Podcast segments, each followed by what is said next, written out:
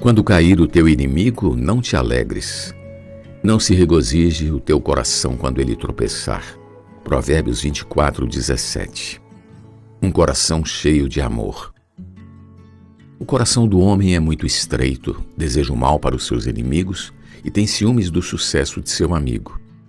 Jesus, porém, nos ensina a amar não somente o nosso próximo, mas também os nossos inimigos e ainda orar pelos que nos perseguem, para que nos tornemos filhos do nosso Pai Celeste.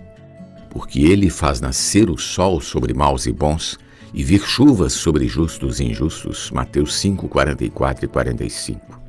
Jesus deseja que sejamos perfeitos, como é perfeito o nosso Pai Celeste. Deus é amor. Sendo Ele rico em misericórdia, por causa do grande amor com que nos amou, estando nós mortos em nossos delitos, isto é, quando éramos ainda seus inimigos, ele nos deu vida juntamente com Cristo. Pela graça somos salvos. Efésios 2, 4 e 5.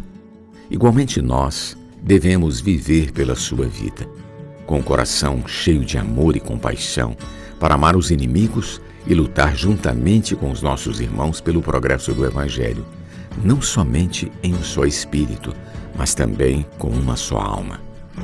Longe de nós toda contenda e vanglória, mas a humildade é a nossa bandeira, considerando cada um os outros superiores a si mesmo. Assim a igreja será edificada.